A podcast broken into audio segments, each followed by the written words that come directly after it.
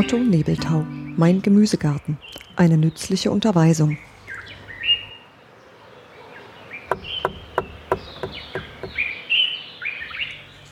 Garten im März. Achte doch einmal bei deinen Reisen auf die kleinen und großen Gärten, die nah am Schienenstrang liegen. Bald wirst du den besten Zeitvertreib haben. Die Böden wechseln und damit die Farben der Erde, die Anlage der Beete wechselt und die Art und Weise der Anzucht. Es wechseln auch die Erfolge. Der Charakter einer jeden Landschaft und ihrer Bewohner spiegelt sich in den Gärten wider, die an dir vorübergleiten. Selten nur reißt die Kette ab, und dir fallen besonders die kleinen Beete auf, die von den Streckenwärtern und den Beamten kleiner Bahnhöfe angelegt sind. Sie haben fast alle ihre steinigen Böden mit Mühe ein wenig fruchtbar gemacht. Wie viel Liebe liegt in all diesen Gärten, die in der überwiegenden Mehrheit die Liebhabereien bescheidener Menschen sind.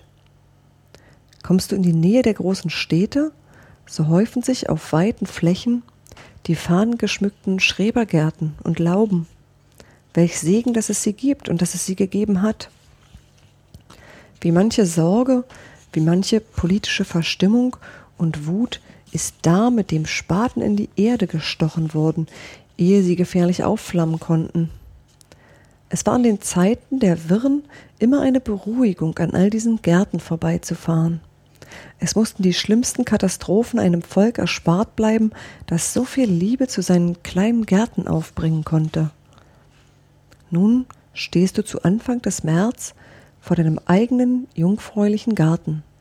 Vielleicht findest du ihn jetzt fast noch schöner als zur üppigen Zeit der Ernte und des strotzenden Wachstums.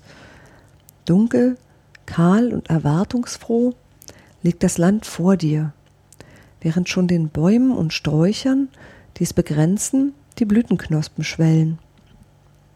Noch wächst kein Unkraut. Fern ist die Plage, sauber sieht die Erde aus, die in groben Schollen vom Herbst her den Winter hindurch die Wohltaten des Frostes erfahren hat. Wohltaten, denn es ist nur ein hübsches Märchen, dass die Natur im Winter schläft. Der Winter weckt nur keine Blüten und Früchte, er lässt aber die Arbeit nicht ruhen, sowohl in der Scholle als auch in dem Saft der Gehölze nicht. Frost, das ist bei schwächeren Graden ein leichtes, bei stärkeren Graden ein krampfartiges Zusammenziehen der Gewebe, bei denen manche feineren reißen, so dass ein Ineinanderfließen der Säfte entsteht. Frost, das ist Anstrengung. Frost, das ist Zuckerbildung und gewaltsame Durchlüftung. Frost leistet die innigste Vorarbeit für Blattbildung, Blüten und Früchte bei allen im Freien überwinternden Pflanzen, Sträuchern und Bäumen. Auf den Wohlgeschmack der Früchte hat Frost den größten Einfluss. Ob er nun in den Sträuchern oder Bäumen selbst gehaust hat oder in der Erde, die du im Frühjahr deinen Samen gibst, denn auch die Erde zerreißt der Frost, durchlüftet sie, schafft Vermengung der Nährstoffe und macht sie mürbe. Also dein Garten ist dunkel, kahl und erwartungsfroh unter einem vielversprechenden, weiteren froheren Himmel. An den schattigen Stellen, zu denen die schräge Wintersonne nicht dringen konnte, klirrt dein Spaten unter krustigem Schnee noch an harte Erde. Doch die meisten Teile sind schon aufgelöst und schimmern von Feuchtigkeit. Hast du im Herbst vor dem Umgraben reichlich, wie es sich gehörte, Misterde und Kompost eingebracht? So brauchst du jetzt nur noch mit dem Rechen das Land glatt zu streichen mit einem tiefgehenden eisernen Rechen, einmal längs und einmal quer, damit alle Klumpen zerbröckeln. Bist du aber neu auf deinem Grund, so schaffe in Karren oder Kiepen die reiche Nahrung herbei und verteile sie einstweilen in gleichmäßige Haufen. Dann beginnst du am äußersten Ende des Gartens mit dem Umstechen.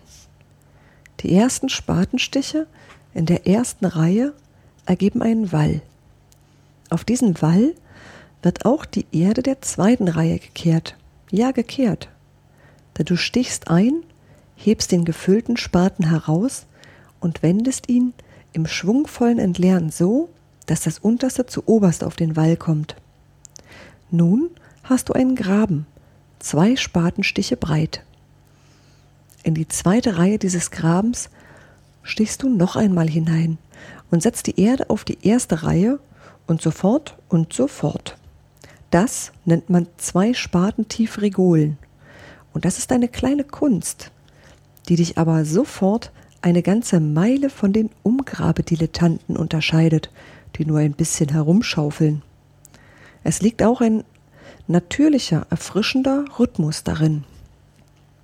Aber halt, wie wird nun die Nahrung in den Boden gegeben? Etwa auf den Grund des Grabens? Das ist die zweite Regel, die dich von den Dilettanten unterscheidet. Schräg wird der Dünger mit kräftigem Schwung an die ganze seitliche Fläche des Grabens gestreut, damit er sich gleichmäßig verteilt und sich sofort innig vermengen kann. Innig vermengen, das ist auch jetzt ein wichtiges Gebot.